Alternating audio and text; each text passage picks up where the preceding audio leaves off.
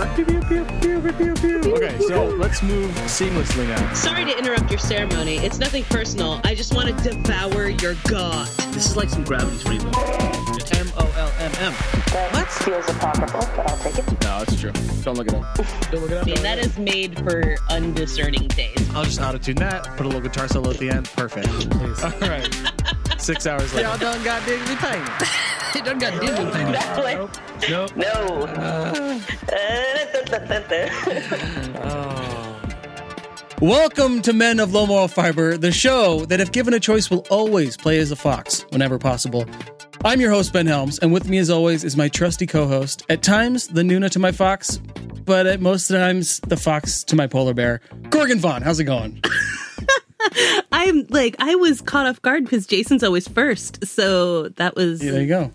I'm surprised by that. And I feel like that's an accurate uh, description of our relationship. So, hi. Good to see you, Ben. Good to see you as well. Uh, and no podcast would be complete without my big brother and co host, the drum at the end of the fetch quest, the 2D in tutorial, the super shrimp squatter himself, Jason Helms. So I text Ben uh, three times a week and just text shrimp squat, all caps, shrimp squat. Shrimp squats. Um, so uh, yeah, it's part of my new workout. workout. Did I mention I've been doing a new workout Oh my routine? God. Look at how Uh, swole. we're so swole. I'm sorry, listeners, that you can't see it. It's Oh, too it's- beautiful. You're really missing out. I know. Um, but the sh- a shrimp squat is something I've been building up to, where you you uh, put one foot behind your butt and then you just dip down and touch your knee to the ground and come back up. Oh my god, this is my my goals thing. Except did that I'll never be able it. to do I it. I can but- do it. Oh my god, I like It, it only took like six weeks. incredible. I don't think my connective tissue will let me do it, but I'm going to live vicariously through you because that's Well- the thing I always want to do.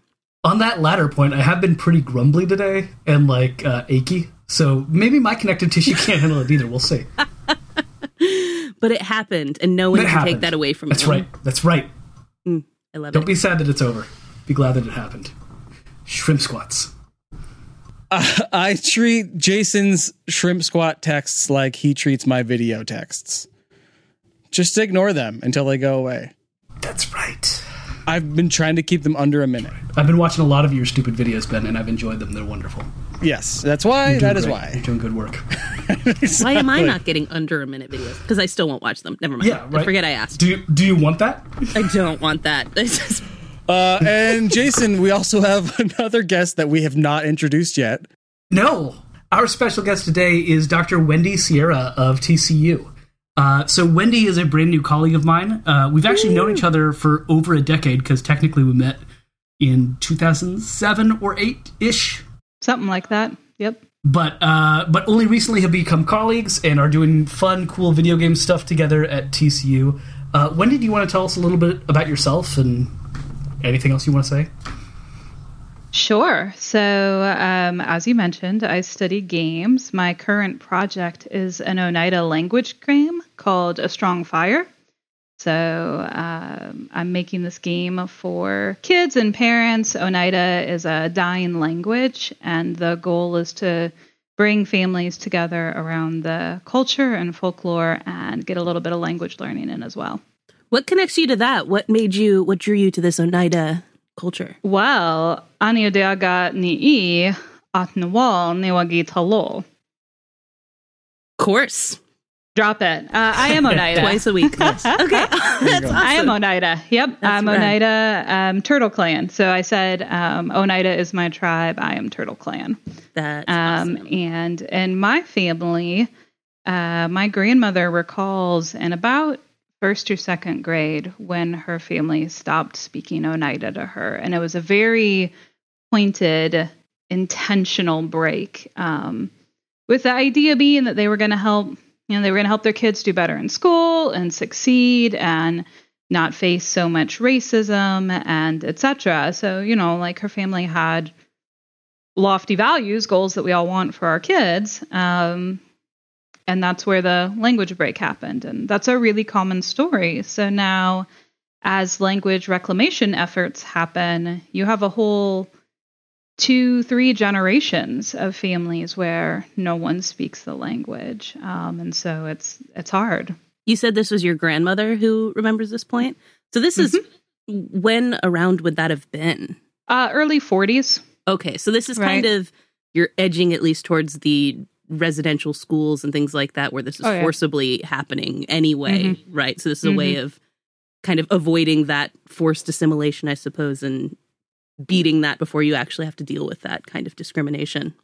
Yeah, absolutely. And it's um it's sad and it's crazy when you look at how fast a lot of this happened. So my great grandmother is the first person on that side of my family to have an a Christian or an English name. Mm. And my grandmother is the first one to not have an Oneida name. Wow. Um, so it just like it happened very quickly. yeah. Um, And I think this is a thing that a lot of people in America don't know a heck of a lot about, don't think about. Yeah. Uh, so it's really interesting to hear you talk about this and have that family recollection within you, and also that you're trying to bring it back in such, I think, a Yep. relevant way. So I'm very excited about this. Yeah, yeah, we're we're right about to move into prototyping, and I've got um, Oneida artists working on concept art. I've got a Stockbridge musician working on um, the soundtrack. Was supposed to run a game development camp for Oneida youth this past summer, and thank you, COVID. Um, Yeah. that's postponed but we're you know we're also trying with the game project to involve particularly youth in the tribe as much as possible um, to make this a relevant possible pathway to Yeah. get some interest because you know a, a related problem is there are very few indigenous game designers Mhm. um, and so these stories don't get told very often and don't get shared very often Yeah, I, I was reading um, some of the uh, about the I can't remember what it wrote about our our cultural team. I think is what it described them as uh, on the uh, Never Alone page, and they I heard that story or some version of it so many times, um, which is amazing because there is so little geographical connection between the Inupiaq people and the Oneida people, right? And it's the, the connection is the that sharp edge of colonialism um, that that unites by by demolishing people in very similar ways. Um, and the I mean, you mentioned uh, your grandmother's Christian name and the place of the role of not just religion in the abstract, but of Christianity specifically in a lot of the stories that they had, including one person who was talking about becoming a pastor later in life. And I was like, wow, this that's that's some levels. and looking up the drink in the song, I was like, oh, I wonder if I could find like an original Inupiat song or band, or maybe something that I that I've heard of before that has a connection with the with the Inupiaq. And there there's one song actually from the movie Brother Bear, Hmm. which I didn't know. It's it's it's uh, I think it's a Phil Collins song Yeah. By there's like the uh, some European choir singing in the Inupiaq language. So I didn't know how like That's so many layers. appropriated that of- was, or if Yeah. that was if there was any sort of connection at all, other than like here's a language. So I didn't use that one, but yeah. At what point is it insulting to make that the the song? right, exactly. And it was about like someone's like adventure and journey and transformation. So there were themes, but it was like that's I don't want to like tokenize that if, if I can yeah avoid that. So the connection to what Jason was saying, sorry, was that when I googled like Inupiaq music or songs. The first, I don't know, 10 of the first dozen or so were all like gospel songs. Wow. Interesting. I was like, oh yeah, cool. Colonialism. There we go. yep, yep. So anyway, keep going. Sorry. No, that that was pretty much it. Um, Okay. But but yeah, just seeing the the similar stories as I read across, particularly a, a particular generation of Inupiaq people. Um, so that the people who were in their twenties and thirties weren't telling those stories; they were telling those stories about their grandparents, or uh, they were just telling very different stories. But but people who were in their sixties or older were telling those stories of firsthand experience. Um, including one, I wish I could remember who it was now, who talked about uh, their teacher, you know, being required to teach English only in school. They had this this school, um, and it was English only. But then, as soon as class ended, he would stop, and they would all speak Inupiaq, and they would just kind of hang out and chat. And that being a connection to some of the storytelling and collective storytelling that the game uh, really explicitly talks about. It's rare to see a game talk about its influences so directly. And so maybe we should actually start talking about the game soon. Sorry. Yeah, no, it's good. no, I'm, I'm. I do have one more question, just in terms of you know the Oneida community, um, which, by the way, I, the only Oneida community I'm actually familiar with is like the cult that um, that was from upstate New So- York. Is that the region that it's in as well, like New York ish area? Yeah. Yep. Ahem. and so, um, fun fact about that, they took the name Oneida because of how um, the Haudenosaunee and the Oneida um, were matrilineal, Okay, right? So you Mhm. trace your lineage through your mother, and um, the women own the property, and the women elect the chiefs. Um, And so that was, you know, their sort of free love, free sex in the 1800s, right? They were like, oh, Oneida, let's go with that. Um, makes perfect Yeah. sense if you know anything about that particular group of people. Well, Uh. it make, it makes perfect sense if that's all that you know about Exactly. the Oneida tribe, Yeah. right? Gotcha. Like you can oh, see why they would have appropriated that very Yes. simplistic understanding of a culture. Um, and I guess my question too is you're talking about the the young people within the community that you're trying to engage with this. Um, and so what is the community of the Oneida people like now? So was is this a group that was on a reservation? Is this more of like a disparate, you know, group of people that was there some form of Oneida diaspora and they're all over the place? Like, what does it look like to be a part, to be an Oneida youth or something like that? So the answer to all of that is yes. In Sure. short, Yeah, of course. Yeah. Um, so, like most of the Haudenosaunee, um, Oneida range from New York up through Canada. Um, so, as colonialism happened, the tribe got split first between Canada and New York, right? Um, and then eventually between Wisconsin and New York. Um, so, the tribe that I and they're considered three different tribes now, federally, officially. Okay. So the tribe that I'm a part of is Oneida, Wisconsin, um, and then within Oneida, Wisconsin, um, the story that I was telling about my grandma, remembering when they stopped speaking Oneida, was also when her family moved away from the reservation in Green Bay. Um, and there was a big diaspora right around that time for the Wisconsin Oneida, as there just weren't jobs, right? And it was a, a real rough time. Um, first of all, to be Oneida, to be Native American, and then to be in Green Bay in general. Um, and so there was a big diaspora that happened then. Um, the biggest co- group kind of moved to Milwaukee, so they were still reasonably close, but also spread out quite a bit. Um, I think nationwide estimates are that only about 25% of enrolled uh, tribe members in any tribe actually live on the reservation. Right. Yeah. Um, and Oneida is pretty similar in those terms. So there are, um, I want to say 17,000 Oneida, Wisconsin at the last census. Um, so we're the largest band of the three groups. Um, and there are a lot of revitalization and community efforts going on if you're on reservation, right? Mhm, Because then you're you're around those um, resources. Uh, you know, like the there are street signs that have both the Oneida and the English Right. Yeah. on them when you get into reservation land um, and things like that. Um, so, eh, but obviously, if you're far away, then you don't have access to those resources, and it's particularly a problem with the language because, unlike something like French or German or Spanish, you know, if I want to learn German, I'll just pop onto YouTube and I can watch shows in German. I can listen to some Rammstein if I want, right? Um, I've, That's I've, I've, I've got learned a wealth all of of my. German. du, du hast. Yeah. Du hast mich. The only German I know is Rammstein, and from what little I know of the translation, I feel like I shouldn't quote most of it. that's Accurate. that's what I know. Yeah.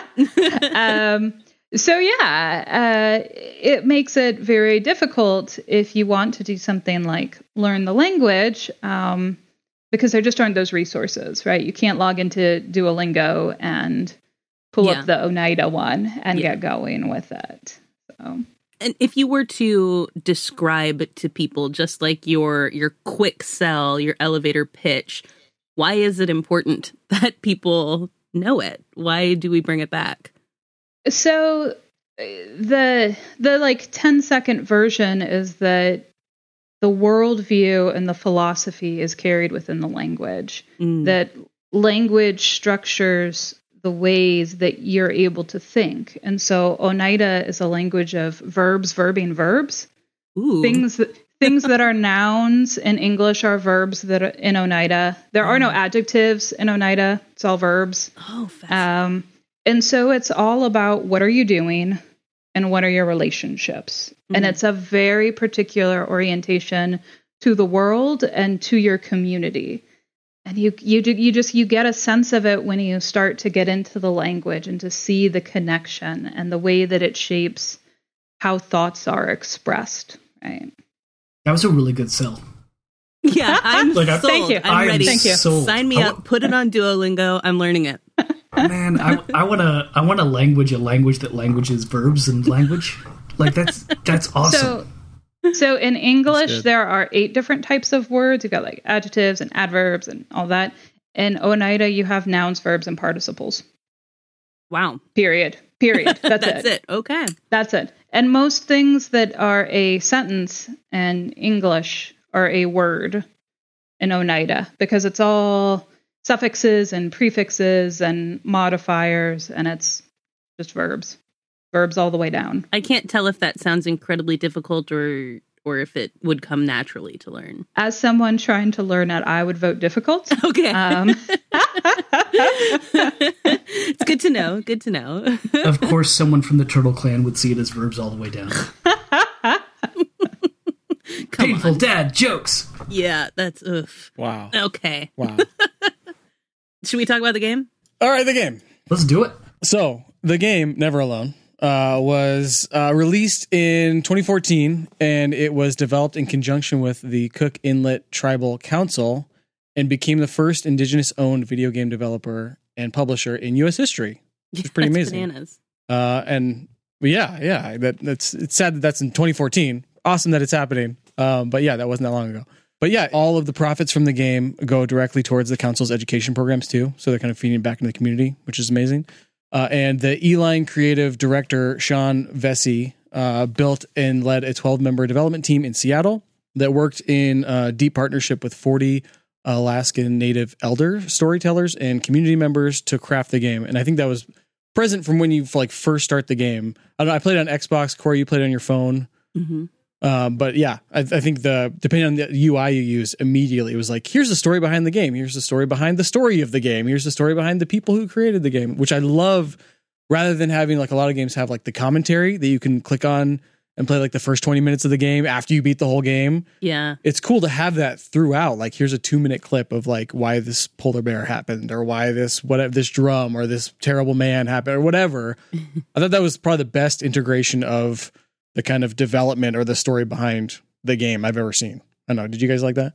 I can't remember if it was in that or if it was in a documentary because I've given given my area of work, I've read a lot about this game, right? Sure. Sure. Um, but I, I think it was in a documentary um, when E-Line Media was saying when they approached the game, they had the idea to do an adventure, like an action adventure kind of game.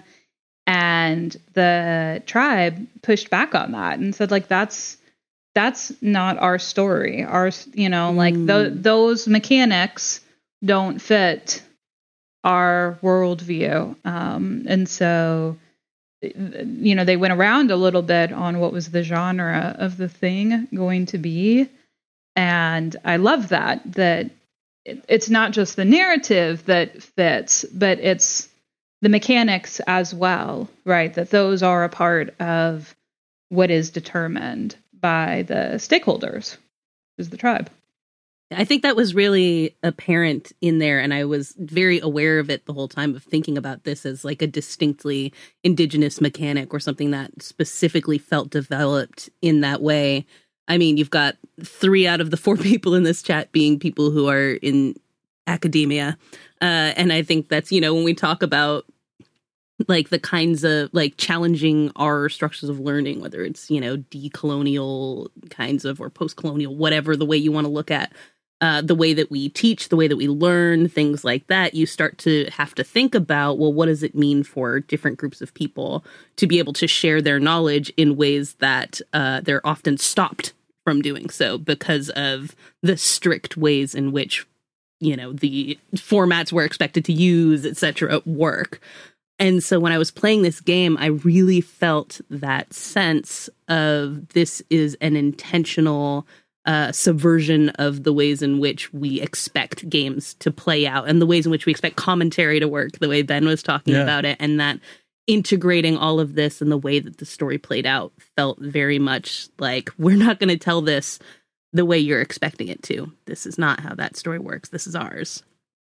I think the first moment that hit me with the mechanics, because platformer with explicitly educational purposes, I'm thinking math blaster type things. Jump over here Yeah. and then learn Right. more about this, right? The Noah's Ark game. Yeah, the Noah's Ark game. Oh, those uh, Wisdom Tree games uh, from the NES. Those Yeah. were great. Um, yeah, but uh, I, I knew just from from seeing it that it looked really good. You know, it, it had its own uh, atmosphere and all that. But the moment the mechanics hit me was when it taught me how to um, uh, kind of uh, steel myself. Crouch in the snow. Yeah, crouch in the snow for a stiff for a stiff wind, and that recognition of the land and the way that it exists as another NPC in this game, and it, it's consistently there. And from that moment, you were just waiting for the rocket jump, Yep. right? You Yep. were like, all right, I know you're coming. Yep. I know you're coming, and I'm just waiting for when I get to do it. And it was the rocket jump where I was I was super excited to, but then the moment I thought I had figured it out, which is like I've, I've got the rhythm down. You know, there, there's this. It it blows really hard, and it stops blowing, and then it kind of sucks back for a second, and then it goes, and you know, I, I th- thought I had the rhythm out, and I I made this one jump, and I was like, no, there's no wind right now, but there's just this one little puff that happens, like half a second. It like blows, stop, and then goes puff. And so because of that, I made this one jump and it just I looked so goofy, just stopped midair and just like drop into the pit. I'm like, all right, I guess I didn't have that figured out. But it, it's that great feeling of Yeah. of failure and the way that failure teaches you and the the high stakes of that land. Um, which is yeah, I've never been to Alaska, but everything I've heard about it is that is a very very difficult place to live, and that that survival is a very real priority and and is always part of your awareness there. I looked at a map of Native American and First Nations tribes in the Alaska area, and the Inupiaq tribe is the northernmost Mm-hmm. part of Alaska. And I'm sure I don't know Canada geography as, as well. I'm sure it goes over there as well, but it's very cold, is what I'm saying. It's the northernest part of America. right, wherever Alaska ends, that's where the world ends, right? So. Yeah, it's the northernmost part of there, so probably the world too. Um, but yeah, so like you were saying, it was it was cool seeing that being like, oh yeah, so it's not just like cold parts of Washington. Like, no, it's it's some of the coldest places in the world are there. So that makes sense. Why it's just snowing the entire game, basically. Yeah. And there's that one um clip in there that kind of talks about the personification of the weather and of the terrain. Yeah. And I can't remember what it was called, but again, it shifted the way that you thought about the game to think of it as a character that way. If you didn't immediately become aware of it the way that Jason was just talking about, they then explain that to you and you are Yeah, sort of okay this this shapes the way that i'm thinking about this that now this is not just an obstacle that's blowing Right. at me right with a distinct timing that i try to defeat or things like that but then instead it sometimes hurts you sometimes helps you you're sometimes fighting it you're sometimes working with it you're you Yeah. know but it's very much a part of uh it becomes that npc to the game and Yeah. i think that's really cool we should talk about the elephant in the room, Corey. We talked about it last month. It was one of the clips you recorded that I recorded with your consent, uh, and we put on our Instagram. And Is it it was about Corey dying? saying, "I hate dying." and somehow, I think you probably died more this month than you did the previous month. i died so much because I I played with my six year old and she played for like I don't know a half hour and she's like, Dad, you're dying so much. Can you stop dying, please? Oh yeah, I and it's funny. I was actually just thinking uh, about it when uh, this just was brought up. Uh, but yes, no, I died a lot Yeah, in this game. I didn't hate it as much as I thought I would. The respawn points. Mm, The respawn points makes a big difference. I'm Big like, I died, but I'm right back where I died. Yeah. So Yeah. I just have to not do the thing that I just did. right. I will say, like the first time that that really was an issue was the um the part with the little like board thing, and there's a guy throwing little fireball things at you, and I could not figure that out, and it was like instant death over, and it's gruesome too. The what I will say about dying in this game is, holy cow, you die. The fox Yeah, is what- so sad. Spo- spoilers, spoilers ahead. Let's let's stop right there because I, I think we should continue this conversation. But I do want to say, if you're interested in this game, uh, definitely uh, Yeah. worth your time and money. Because both It's are like two and a half, it's three pretty hours. cheap Yeah, it will, it's pretty short. Uh, Yeah, but it'll take you three hours. Go play it and then come back and yeah, listen to this. it's great. It's a beautiful game, amazing. I yeah, will say it uh it definitely broke a little bit my connection to the fox about the millionth time that I watched him die, and particularly the millionth time that I watched him die because he wouldn't get his ass over with me. I know, right? Uh, There's there is only Like- one death in this game that matters, and that's when the fox Yeah. gets its neck snapped, and it matters for a variety of reasons. One being that like Yeah. it was horrific, but Yeah. two, after that I had to deal with that stupid fox spirit. That I love the fox. oh my spirit. I know, I- gosh, so it cannot. you said it that you moves so hated it. slowly. It, moves. The dude so- in the footy pajamas. Yes, and But you and okay? He so stops looking you sad. know you can control him, yes, right? no, I know, but he moves so slowly. Okay. When you could, he's like moving through molasses, and then But just press A, know. and he's I- way it's faster. not much faster. Uh, That's so That's fair. That's fair. so it was one thing to watch the the fox die a thousand times. It was another thing on my thousandth death when the fox spirit is watching me die. It, he stopped looking sad and started looking embarrassed for me. Just like, oh, He pulls his Oh, little, bud, pulls his little no, fox hat not it. down. Just like, come on. get me, get me someone else. Can we, get- can we, can another player step His up? brother's so much better. Yeah, I I love the reason that they picked a platformer. I love that. That's great. Yep. That's Yeah. like right in the heart. Yep. Yeah. But man, I don't like platformers. Yeah, that's fair. it's a particularly mushy platformer that I kind of came around on a little bit because like, platformers are not my favorite, but man, when they hit right, like I love Celeste. Um, I've been playing through a lot of the the Mario's in the Mario collection. I'm, I'm loving those games. Um, Yeah, yeah. But a mushy platformer, We love the the cave we played. We love yeah, that but one. a, a, I mean, a mushy platformer really there's there's nothing worse than it, right? It, it doesn't feel right. It doesn't stick. What what is a mushy So, platform? so if you think of Mario games, think about how you remember when you learned pretty quickly that you could jump on like the third pixel from the right with a Mario game. Like you knew exactly where you're going to land if you hit that Oh, A button sure. just Yeah, a little yeah. bit. yeah. Um, This game often it felt like there was some unpredictability there, right? Some Okay, leeway. That's yeah, the mushiness.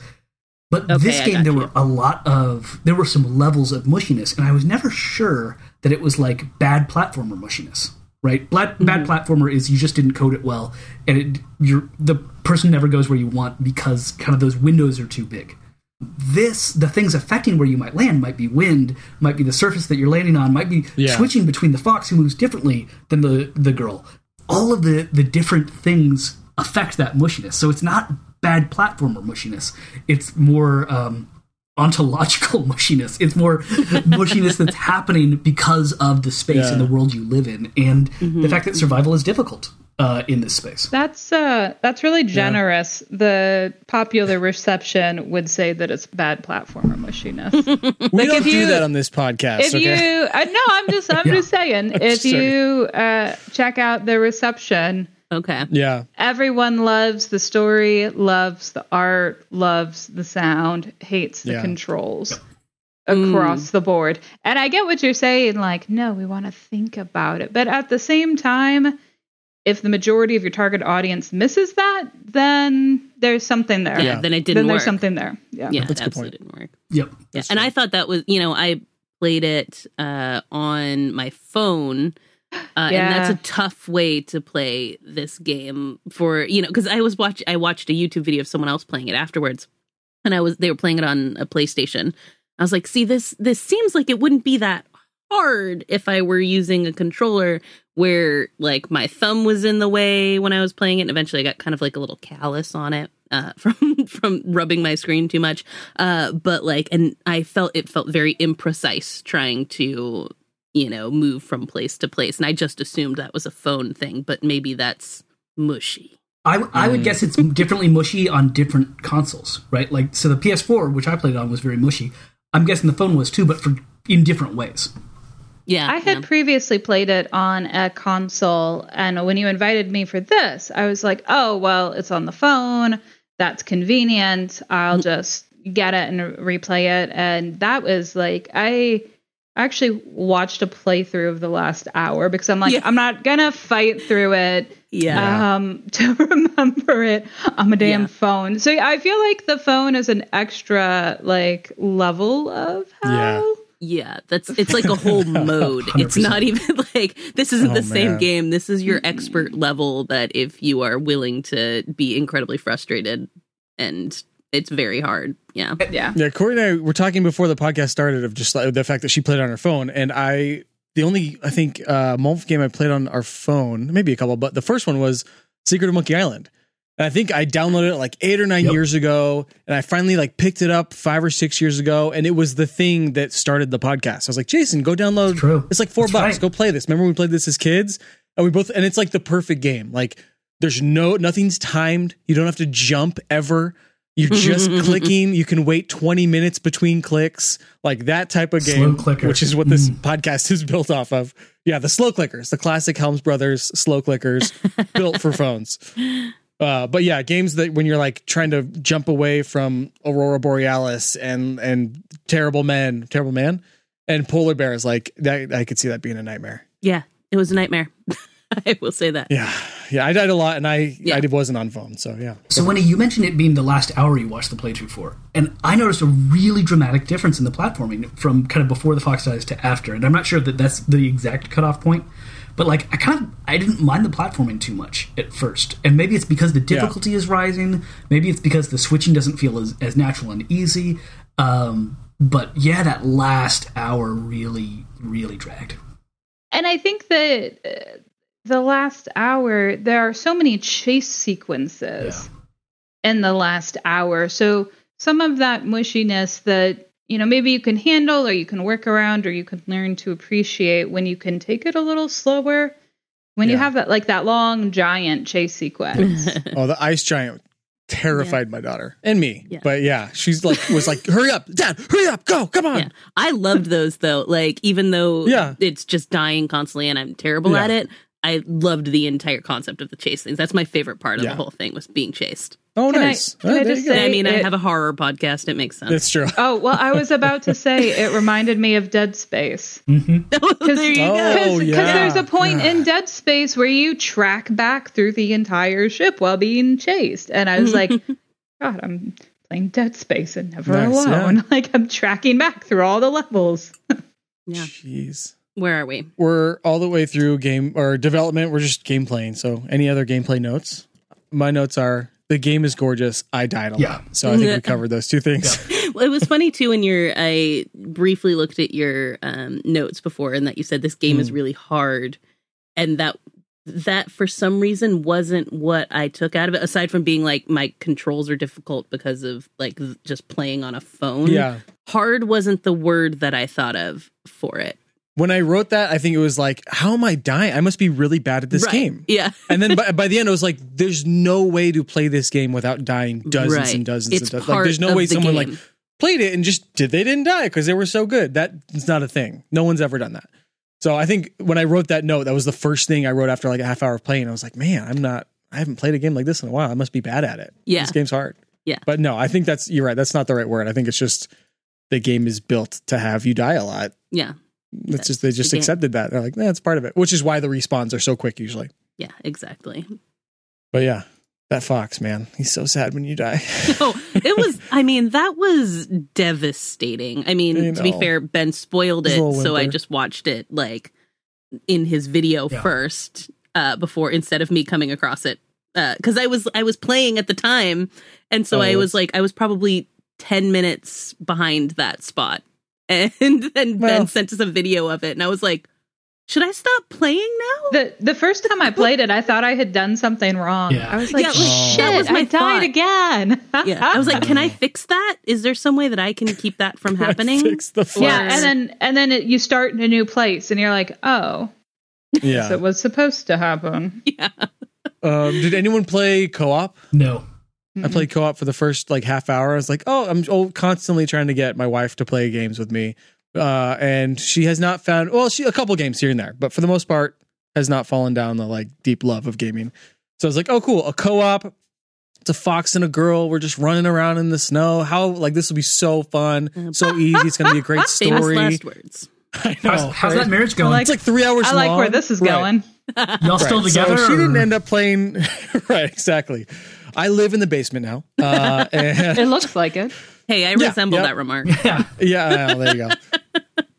but she played for the first probably half hour and just kind of was like, "It's okay, we're doing great, everything's fine." And I was like, kept encouraging and checking in and being like, "How you doing?" She was like, I could tell she was getting very frustrated, and I was too. And I was like, "Do you want to be the fox?" And I could be the. I mean, like kept switching controllers, and f- finally, I was like. Do you want to not play this ever again? She's like, yeah, please don't make me play this. I was like, okay, yeah, no, we don't. I want this to be fun. Don't stop. I'll play it by myself. I can hit the Y button to switch between characters. I can do that myself. So I, I could see it being a fun co-op. She did not enjoy it though. You can play Stardew Valley co-op. Maybe you ought to like oh, start Jason start is into start that. Stardew Valley. Or, don't Yeah. don't start Never Alone. That's, fair. That's true. or there's some other co-op options that have just oh, opened up for you. Oh, oh, Shoot. that was the first game that she got hooked on that I found her playing without me. and because people cannot hear his shirt, it's Untitled Goose Game. They'll never find out what we're talking about. They'll never know. They'll never Goose know. Game. Next topic. Oh, Goose Game. Untitled Uh, Goose Game. Jason's enormous muscles are covered in a Untitled Goose Look Game at, shirt. look at them ripple. That can't be healthy. Oh, yikes. Rippling Goose. Uh, yes. This game's pretty fun, even with frustration. When I was all done, I just had to question what's the Drinks. fear, what's the song. I can't always tell. I just wanna know what game is Westy 12. So uh, for my drink, I picked kombucha because I know that it's good. And I understand the reasons that it's good, and I appreciate it conceptually, but I just really don't like the experience. Then, then me and Wendy pick drinks the same way. Did you see it? Did you see it happen? he always he always makes fun of me for No, this. no. If if if you pick drinks the same way, then she would have been like, because that one time when Nuna picks up that kombucha halfway through the game and drink the kombucha during the game, No, it's always a metaphor she, for the experience thought for me. Themes. Oh, okay. Mine's literal. The lyrics Yeah. say, and Yeah. then the fox died. That's why I picked this Yours song. is I saw somebody drinking water at one point. So I've okay. chosen that glass of water. yes. Yeah, yeah, yeah. That's true. That's my drink, and uh, And my then song. uh, hang on Wait, to the wait, song. wait, wait, We wait. get- Oh, oh, we do all do drinks, and then we'll all, do drinks. songs. Gotcha. There's an Gotcha. order. There's an order. I can, yes, I can. Damn it, Wendy. I can tell. I am sorry. Yikes. All right. Uh, Jason, I feel like you would like to go next. Abs- absolutely. I and and I went the opposite route. I I didn't do a metaphor for my experience or anything like that. I just did what is the thing that I have been drinking all of in quarantine, and it's Cool. great value cherry limeade. It is very cheap. It is wonderful. It is delicious. Just just that little little bite to it, the little sour of the lime to balance out the cherry. Mm. Walmart Is, is great value brand. like the? Is that the generic brand of a specific store? Walmart. Yeah. Walmart. Oh, Yeah. no wonder I have no idea what Yep. that is. Yep. Yeah, same. Yep. I didn't. Great value. Okay, great value cherry limeade. So, uh, Did anyone want me to expand? Are we okay? Um, Nope. yeah. oh, No. no, We're moving on. Nope. Corgan, what do you got? good. Um, my I normally I feel like I either I sometimes do the metaphor or I'm very literal or whatever. Mine this time is simply hot chocolate because this game made me want to sit and just drink hot chocolate and play it because she was very cold. Uh, and even though it's a thousand degrees here, or was as I've been playing it, I just wanted to sit there and warm her up with a cup of hot chocolate. So if I could sit with her and the fox and have hot cocoa, life would be good. Nice. Uh, I went with a whiskey, a scotch that I had a couple times this week. I once while playing the game. So there you go. There's your connection, Jason. Uh, and it's Laphroaig Lore, uh, which is a Laphroaig. I think it came out last year, 2019. Uh, and it's new to the line. I think it's going to be year round, but it's um, an expression of Laphroaig that is no age statement. It has scotches that are, I think, as old as like 23 year old and as young as like four year old, all aged in that, all all blended together in one bottle.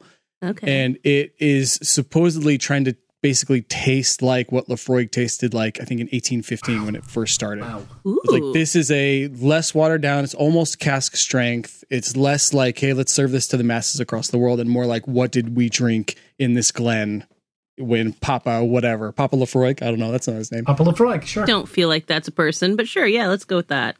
Don. Lef- It's delicious. But that reminded me of the game of the stories being present in every part of the characters and the settings and every part of this game. So Sounds fantastic. and it's delicious. You said it was yeah. an expression of Laphroaig. Was that a technical whiskey term or a poetic Ben term? Mm-hmm. I wish I made that Uh, up. That's what it's called. okay. So like you have like Ardbeg, Uigeadail, Corey Vrekian, all the, those are different expressions Got of, of the distillery. yeah. you couldn't let him have it, could you, Jason? I, I thought it was. I, I was. I was so excited. But I like it either Yeah. way. He knows more about whiskey than Yeah. me. Good. There you go. There you go. Yep. All right. Uh, and then Wendy, your song. So for my song, I went with Wolf Totem by The HU, which is a Mongolian metal band. So they do the throat singing, they sing in Mongolian, and they play like the horsehead fiddle and traditional instruments. What's a But- horse head fit? Is that like literal, or is that is it called that because it looks like a? That's the name of it. Does it look like a horse head? Um, a little bit, yeah, on okay, the top. Okay. It's got three strings, kind of triangular. Um, yeah, it's uh, but they're playing, so they're doing traditional language, traditional singing, traditional instruments, but they're playing heavy metal music. I'm so into that. What That's amazing. So what is cool is they're taking their traditions and their folklore, but they're evolving it. Right? It's not staying stagnant. It's not. Um, you know, we have to only sing the old songs in the way that they were traditionally sung. Um, but it's letting the culture move and breathe and be alive. And I feel like that's the cool thing about this game and the way that they've taken and changed and edited some of the story to make it fit a video game. It's not stagnating the culture and making it stay in a traditional box, but it's letting it be alive in a new medium.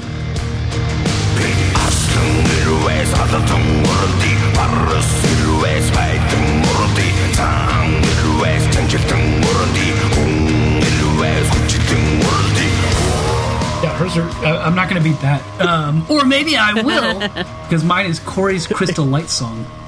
Uh, so, those of you who missed that, uh, Corey, can you give us your rendition of the Crystal Light song again in case we weren't recording?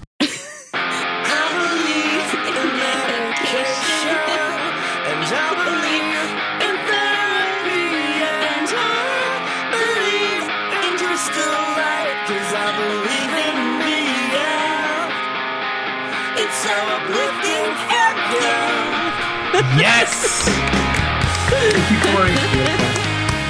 You're welcome. You're making me you're making me feel like I put too much thought into this, Jason. That's all I'm gonna say. No, no, no.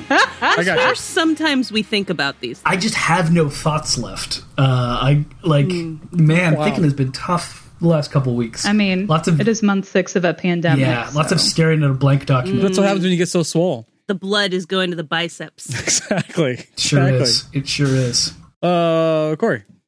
Ah, I got nothing. Cool. Okay, I'll go. Sorry, I tried. I went through, I kind of was trying to think of something similar to what Wendy did earlier, especially because someone uh, tweeted on my other podcast Twitter about um, uh, a song by a tribe called Red, who I love. Um, that they because we talked about Addams family values in our podcast, and she was like, "Have you heard this tribe called Red song that uses um, Wednesday's speech from the Thanksgiving Oh, uh, play awesome. in Addams Yes. family values?" And it's amazing. Um, and so I was like, "Ah, maybe something like that." But this isn't. I mean, Wen- Wednesday's speech is about like it's directly talking about you know that interaction between the colonizers and you know the violence therein and i'm like that's not what this game is about um and i don't Yeah.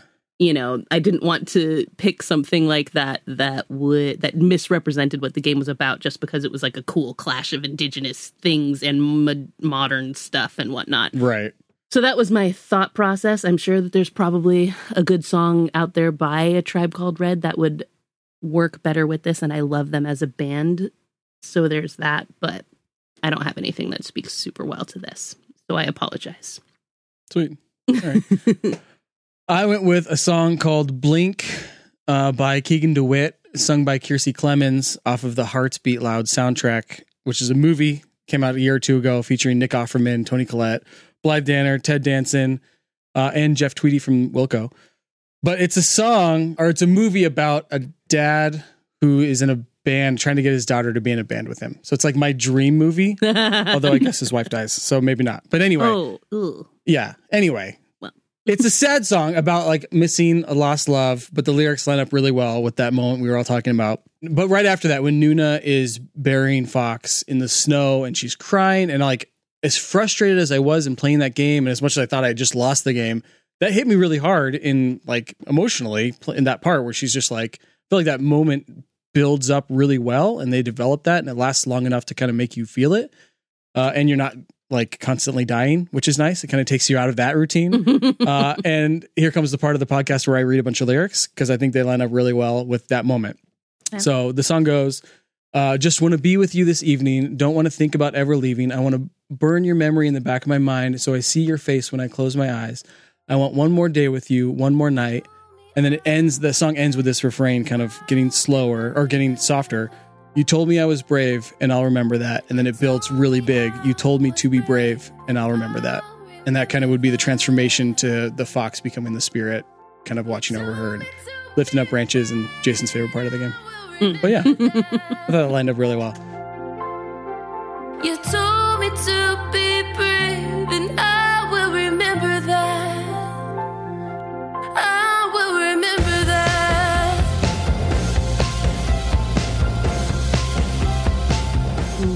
That, that was really good. very moving ben Thank you. It's beautiful. Yeah. Yeah. I Gotta- figured when I was like typing gotta it out and I was like tearing up reading the lyrics, I was like, yeah, okay. I Yeah, think this is the one. Appropriate. yeah, that's it. All right. So uh this is the next part is recommendation So station. we are now unveiling for the first time ever Ben's recommendation station drop. Bam!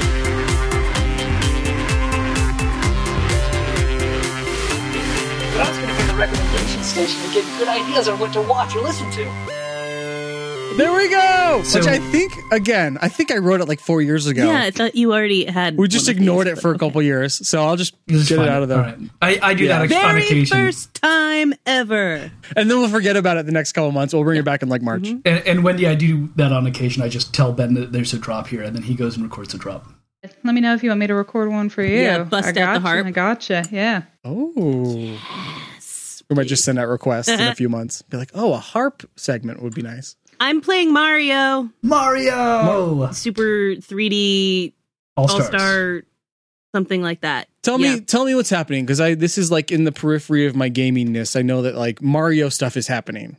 Was there like a big 3D thing happen? Jason's playing Mario 64. I know people that are like, what's what happened? I quit Mario 64, by the way, because Jason finished it so fast, and I was like, oh, fuck this guy. Because I was like, I kept racing the stupid penguin and falling off the thing, and I was Oh, like, God, ah! Dude. I feel like I don't remember the controls moving as fast when I was younger, but maybe I'm just old and slow. But, anyways, all that to say, N- Nintendo came out with this pack of Mario games, classic Mario games. It's uh, 64 Galaxies. Um, Sunshine. What's the other one? Sunshine. I never played that one, so that's Yeah. brand new to me. Eventually, I'll get there. And it's just like it is the old games. You're just playing them on the Switch. They got a little bit of flack because they're Disney vaulting it, basically. Uh, so you can only buy it for a period of time, and then they're what? putting it away. Uh, but I was a sucker, It's good to know ahead of time rather Yes. than them just being gone like a Game Pass game where it's just like, and then it and wasn't there. it's- gone. Yeah, no, Yeah. we have warning. Um, and but yeah, I bought that immediately because I was like, this is what I need in my life. I, you know, we are six months into a pandemic. What do I need? I need to sit here and Mario. play some goddamn Mario 64. Uh, But I switched to Galaxies because I was like, I keep dying and I hate dying. And so I switched to Galaxies and I also keep dying, but not as badly. Um, but I did remember that when when I started playing Mario Galaxies, it was on um what was the one Wii. that had the like was it the Wii? Yeah. Okay, and it had the extra controller. But so in Mario Galaxies, you can like go around stuff. So like Yeah. gravity doesn't work the same way, you know, you can walk around a planet and stuff like that. And the first time I played it, I played for like an hour and a half and I threw up. Wow. Um, and so the other day I started playing it and I realized sh- very shortly after starting it that I was like, I need to take a break or I'm going to throw up. so it's very fun, but if you're like me and your your brain doesn't work that way, just, you know, keep a bucket or something.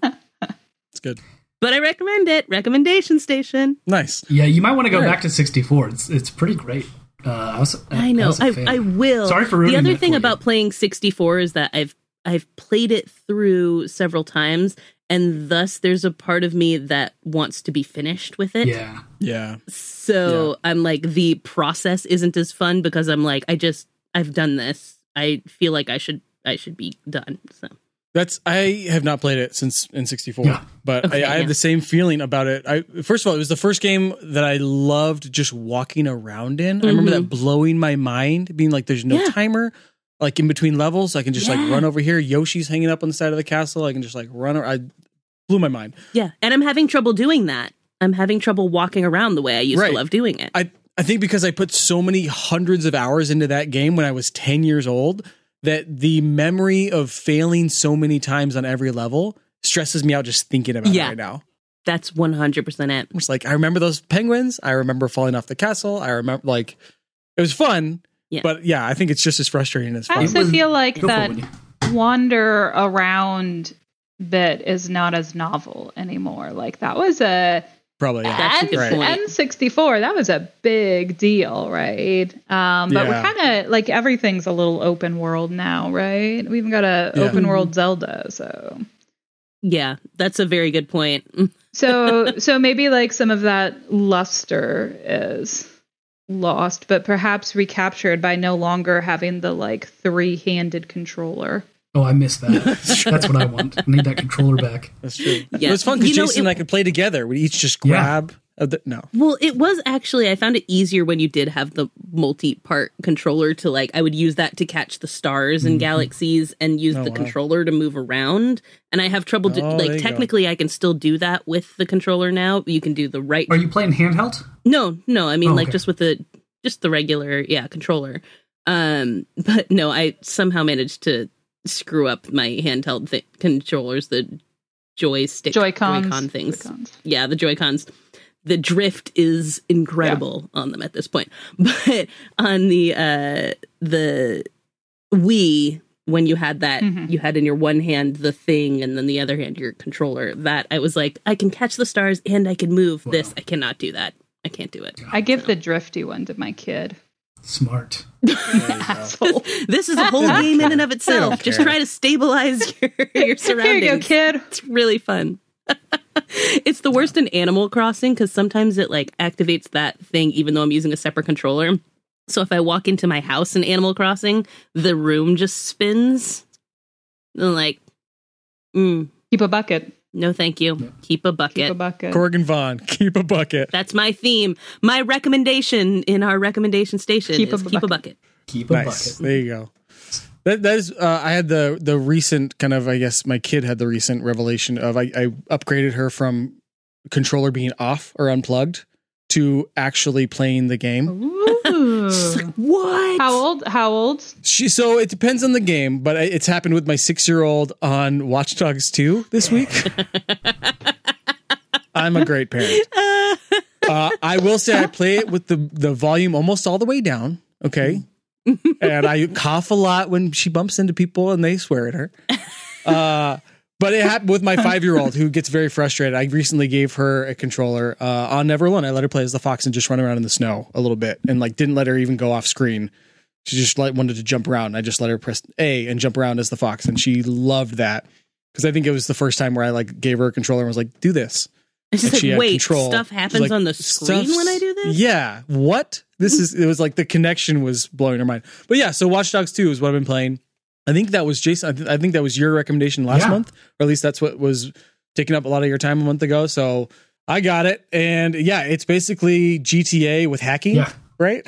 And So- San Francisco. and San Francisco. And yeah, that yeah, that was another thing, Corey. You're like, wait, so you're playing this? Why? And I was like, I mean, I like GTA, but you're like, are you just playing this because it's San Francisco? I was like, yeah, that's bas- And- that's ninety percent of the reason. he's reason. basically just trying to indoctrinate his children into Yes. uh, loving the Bay through this game. Oh, 100 percent. Wendy, uh, the three of us grew up together in the Bay Area. Ah, gotcha. Yeah, yeah, yeah. And his he sent us a video earlier today of his daughter playing this game, and she's like, "And I like the part where you go across the Golden Gate Bridge, or I mean the Bay Bridge." And I'm like, "You?" She knows which bridge is which. Oh my god! and that's an improvement Yeah. because the video he sent me earlier had her saying, and I'm going under the Red Bridge.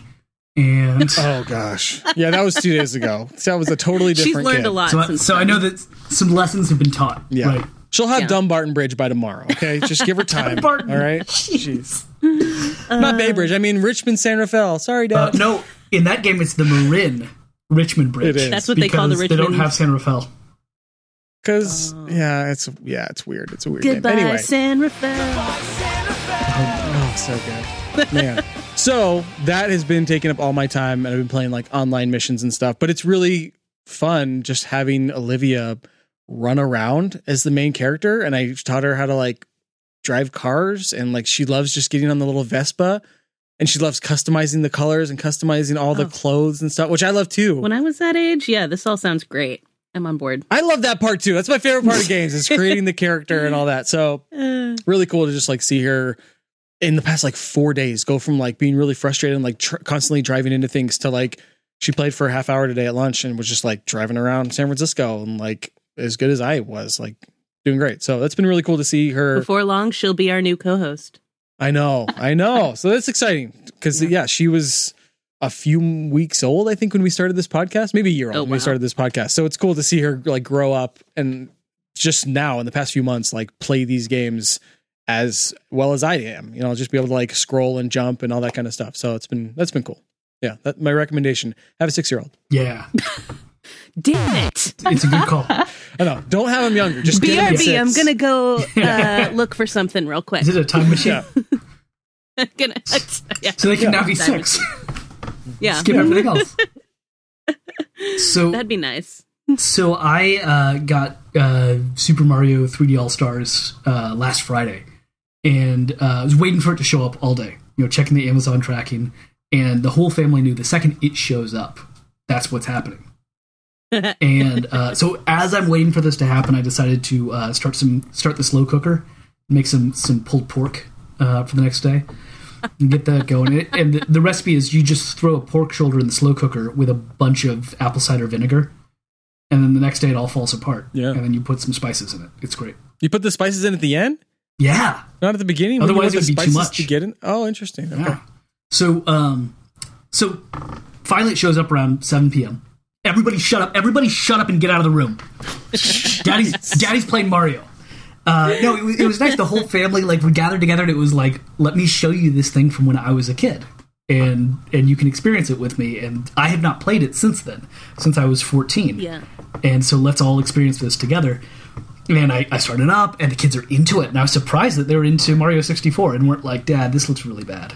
Um, yeah, I've wondered dude. about that, so that's really interesting. Timeless. yeah, they were they were like, okay, this is kind of cool, kind of weird. Um, I think at some point Maddie said, I don't like the way he looks as much as the other Mario, and I was like, yeah, no, I, I get it. That makes sense. Yeah, He's- it's he's- like early Homer Simpson. You're like, it's fine, but Yeah. it weirds me out a little. gri- I like the green one better. so so I played I played into the night, uh, went to bed uh, around midnight. Then uh, 4 a.m. Uh, my room is filled with the smell of vinegar and pork, and my body said, "You don't get to sleep anymore. You need to go see if those sandwiches are ready." And so I went and had two pulled pork sandwiches at 5 a.m. Uh, oh my god. I woke up before do. the slow cl- slow cooker was done. Um, made my own barbecue sauce. Uh, did it all up. It was great. And sat down and got back into Mario 64. The kids got up, you know, three or four hours later, and, and Dad was in the same place that they had left him. Um, Just covered in pork and just barbecue. covered in pork. Oh, so good. Uh, I, I, I went on to make myself about six more sandwiches that day. Just started, just kept slathering them on, kept that slow cooker Dude. going. A- Yeah. As a, as a parent of young kids, the, the hours between 8 p.m. and 6 a.m., depending on your kid, are sacred. Magic. And so I understand wanting to get up at 4 to play video games. Oh my gosh! And when the, when the pork kindly nudges your shoulder and says, "Hey, bud, Right. Hey, you ready to start the day?" You know I what's going to happen if you eat me? No one's going to yell at you the No whole time gonna- you're having breakfast. No one's gonna if you yell the whole time. The whole time. You can do it with headphones on, but No you one's going to trip and get hurt. Yeah. Yeah. Yeah. That's great. Um, Take your so time. around six fifteen, I beat it uh, again in front of the entire family. Um, Nice. And it's great. The, the the girls were cheering me on. They were like, "No, no, why don't you just throw Bowser at one of those giant mines?" I'm like, "That's what Daddy's trying to do." Just do that. Yeah. but just Why'd you throw, throw it next no, to the but mine? no, but Dad had Dad just- considered. hit, you know, throw him against the mine. so You seem to be throwing him not against the mine, but what if you tried against the mine? try that. So I, I get it. The whole family cheers. Like it was like we got to experience a, a game finale together. It was really really That's fun and it was nice and sweet. Um, and in between, I started Paradise Killer, which is amazing. Um, so that's my very short plug for Paradise Killer. Okay, that was short. Google it. Uh, yeah, yeah. I don't want to hear any more because it'll be a half hour long. Wendy, would you like to recommend something? Um, well, the most recent video game that I've been playing, I'm not sure I would recommend, but it's Remember, it can be anything from throw up buckets to children. that's true. Yeah, Well- it doesn't have to be a video game. We don't want to. Yeah, appropriate because it's I love you, Colonel Sanders, um, ah, yes. which I am teaching in class this week. Can you tell us Um, more about this? Yeah, it's a dating sim put out by Oh. KFC where No. you are trying to date. It's free on Steam. Go get it. Hot, hot full crispy chicken. Yeah, pretty much. Takes about an hour. I will say, um, especially after watching you guys' Doki Doki episode, Yeah. I was like waiting for the flip, Oh, which doesn't which doesn't come. You are straight just trying to date Colonel Sanders. Okay. Um, at one point, I actually lost the game because I picked the option to make my big move, which I thought was going to be to tell him that I loved him, but Sure. the game interpreted as I was trying to bed him and wow. chastised me that it was not that Wow. sort of game. wow. Wasn't dressed Game, that way. you That's made all it I'm that saying. sort of game. exactly. But what I would recommend, I have been playing uh, Betrayal Legacy. It's one of the legacy board games based on Betrayal. I want to play this so bad. Oh, it's it's pretty cool. So Betrayal at House on the Hill. It's one of those board games where you're like exploring as you go. Mhm. So you're laying out the tiles and you're in a haunted house, and then at some so it starts out and it's pretty cooperative, and then at some point it will flip and the haunt will happen, and then one of the people that you were collaborating with is now the traitor. Um, and the traitor has one mission for how they're going to win, and the heroes have one mission for how they're going to win. That's cool.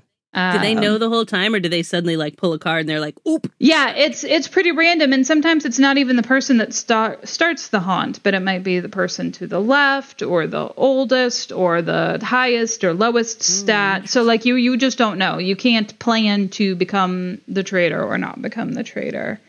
Um, and this one is a legacy one, so the story evolves every time you play, and we're like tearing up cards. Um, groundskeeper Willie got killed last game, so we tore up his card, and Oh, he's man. no longer. And then he comes back as Freddy Krueger. No, and he starts he's no longer in our game at all. He's just gone. Um, so that's pretty cool.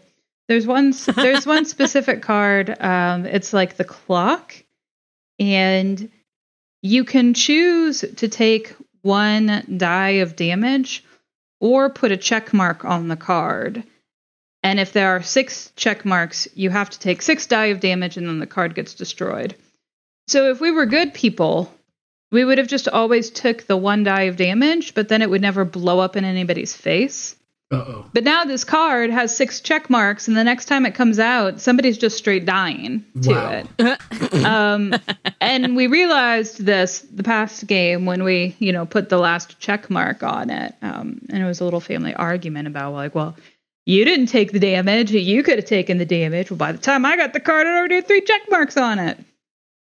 So it's, Nice. so it's good. Kill your That's awesome. family. Kill your friends. Yeah. What more could you want? Beautiful.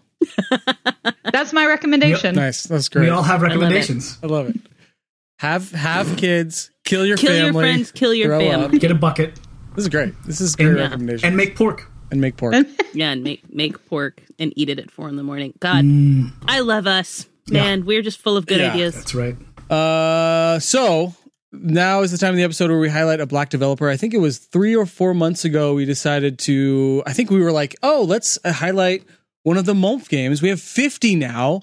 We'll go back and we'll play. We'll replay a game. Maybe uh, do a side quest episode or something about one of the uh, the black developers that we've of course covered. That number being Spoiler zero. alert! There, there were so many Weren't crickets. any. Yeah, that was a sad moment in our the history of our podcast. So, Yeah. so going forward, yeah, exactly. We're we're obviously trying to play more diverse games and and a more diverse lineup of of game creators as well. But we wanted to highlight a few game creators uh, as well. And one jumped out at me who I was watching TV and I saw a Windows commercial. I don't know if you've seen this commercial for some Windows laptop, HP something, uh, but it's about a game developer. Their name is Geneva, and they are, I believe, in the commercial working on Skate and Date, which is now on Steam. I believe coming soon. There's no release date yet, but it's it's currently in development. You can watch a trailer for it. It looks really cool. Uh, but it, Skate and Date's the name of the game. It's a it's you're on a roller derby team, and you're trying to impress another girl on the team with your sick roller derby skills. That's coming out. Uh, there are also a oh I have it right here an internet glow up games, uh, which created the I didn't know this existed until now, but the insecure video game. Ooh, Yeah, so I'm definitely Nope. playing that this gotta month. check that out. Uh, and there's actually a short little documentary on Geneva and their kind of where they came from and their I think the current came out in January, but it still talks about Skate and Date too. But a little five minute um, highlight of their um, development. So I'll post all of these and I'll also post their Twitter as well, uh, which has links to all the stuff I'm talking about. So you'll have all that. Um, check the show notes. That sounds Yeah, delightful. it I'm looks in. really cool. I like the art for Skate and Date a lot. So, all right.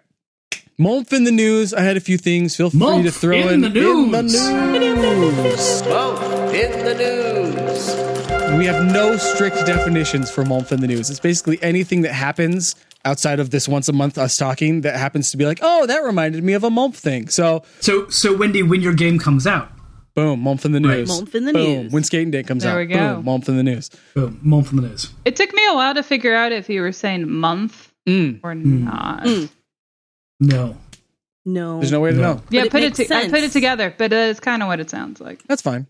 Uh, so we, and by we, I mean the other two hosts, uh, live streamed a playthrough of the Thimbleweed Park Delores mini adventure game uh, a few weeks ago, Mm. uh, which was great.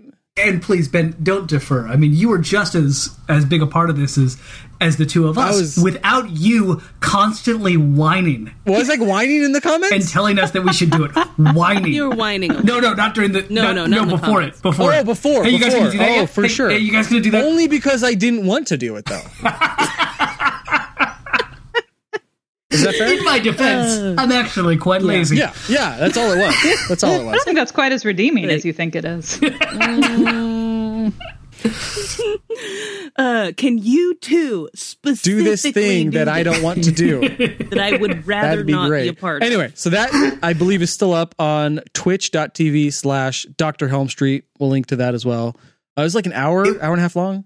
It went really well. Yeah, it's it like- actually yeah, took little over an hour. less time to play the game than it did for me to try to sign up in, in our Twitch Yeah, channel. was. That, that Yeah. nobody knows Never the speak password of this again. And I, I think I've locked us out of it. I don't think we can ever get in again. So I Yeah, ran did it on someone try own. to get into it today? Because I got another. Why did you put Oh. your phone number on my Men of Lomo account? you thought it was a good idea for me to I do don't have this last good year. ideas. Okay. uh, Psychonauts 2 is in the news. you guys are great. A lot of this show is us all just yelling at each other like siblings. Yeah.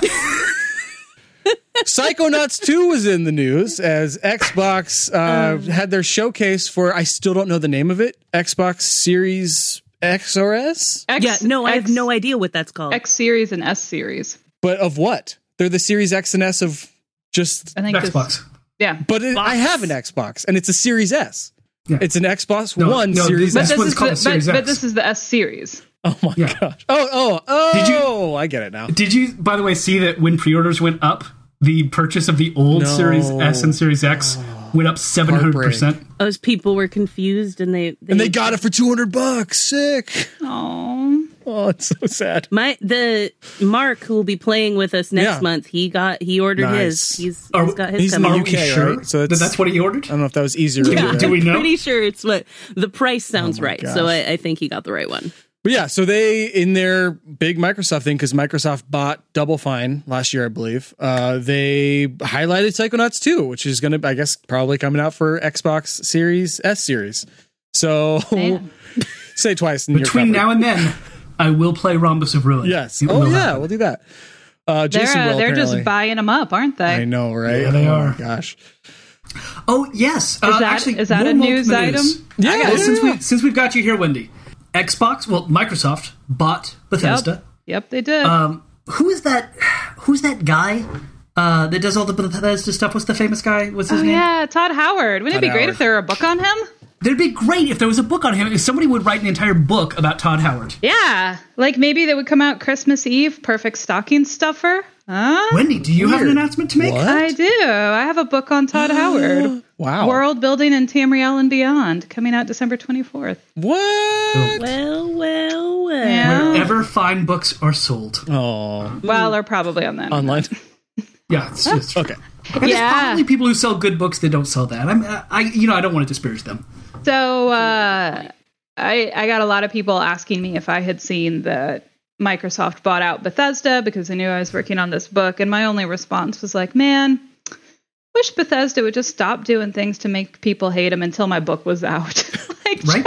just, just wait Yeah, just, just until my book is out, please." How long did you spend thinking about writing a new afterword? Oh, right.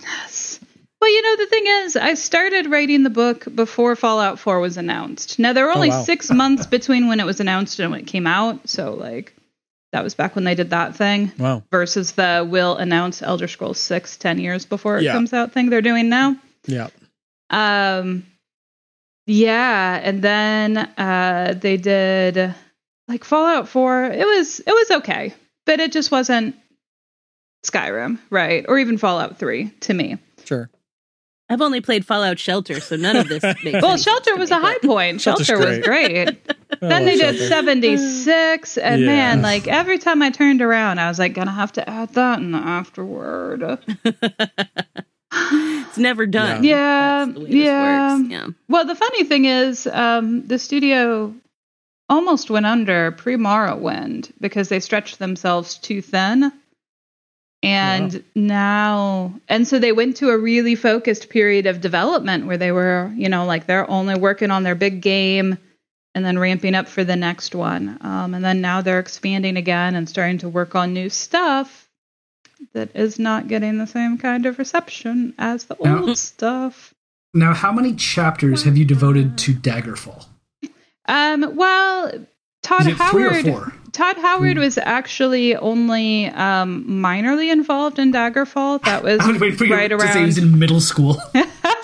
No, he was he was around a bit. I want to say it was some like additional quest design and QC. So it was right when he um, started on.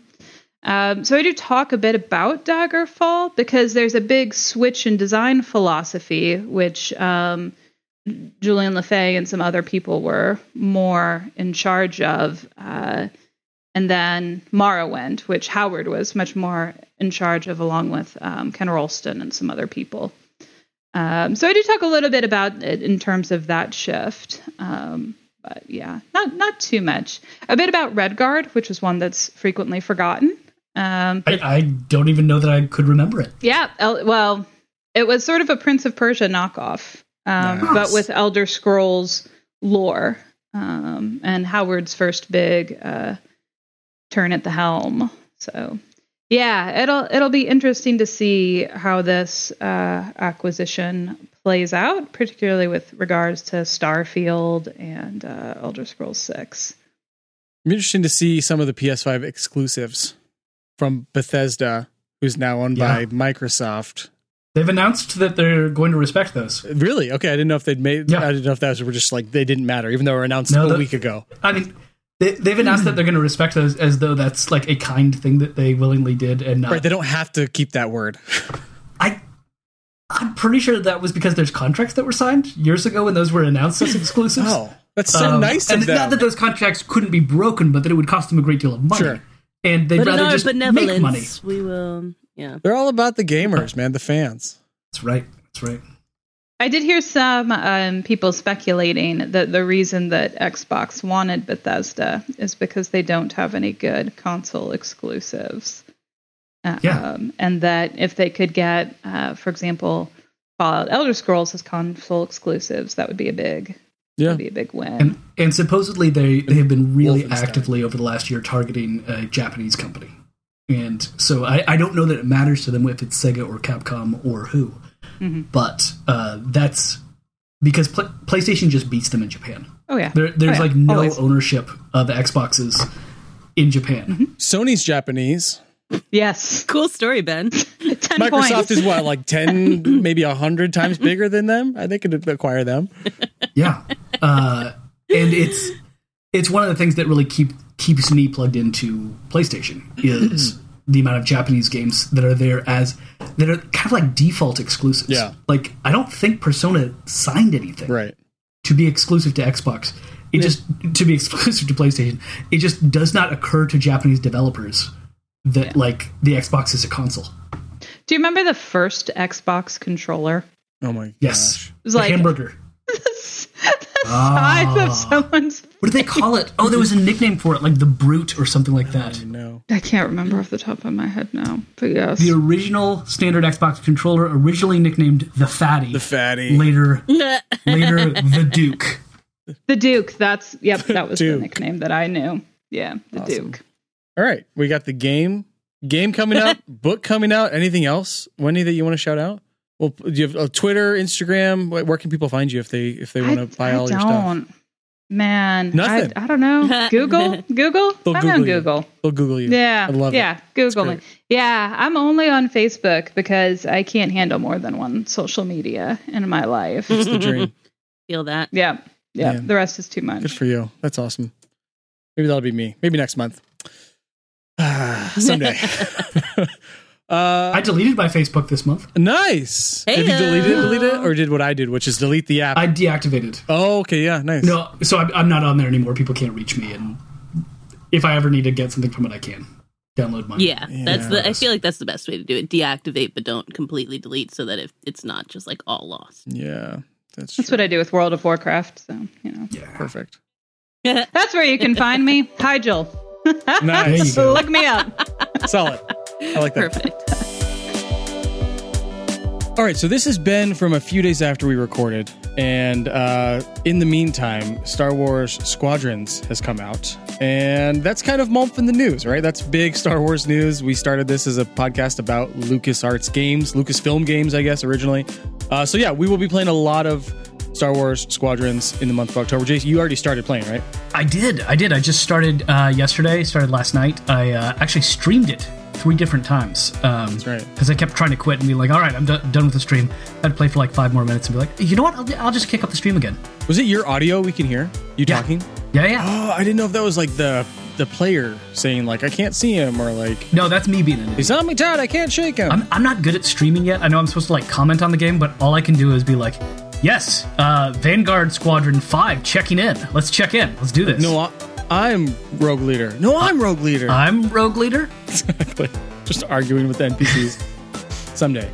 Sweet. So yeah, we will talk a lot more about Rogue Squadrons. Rogue Squadrons? That's Yep. not a thing. No, I think it's plural, but I don't know. Yep. Uh, Star Uh, Wars Squadrons. Star Wars Squadrons. There's That's no rogue one. in there. There's no rogue. Always- So uh, back to uh, month in the news. Whatever segment we were doing.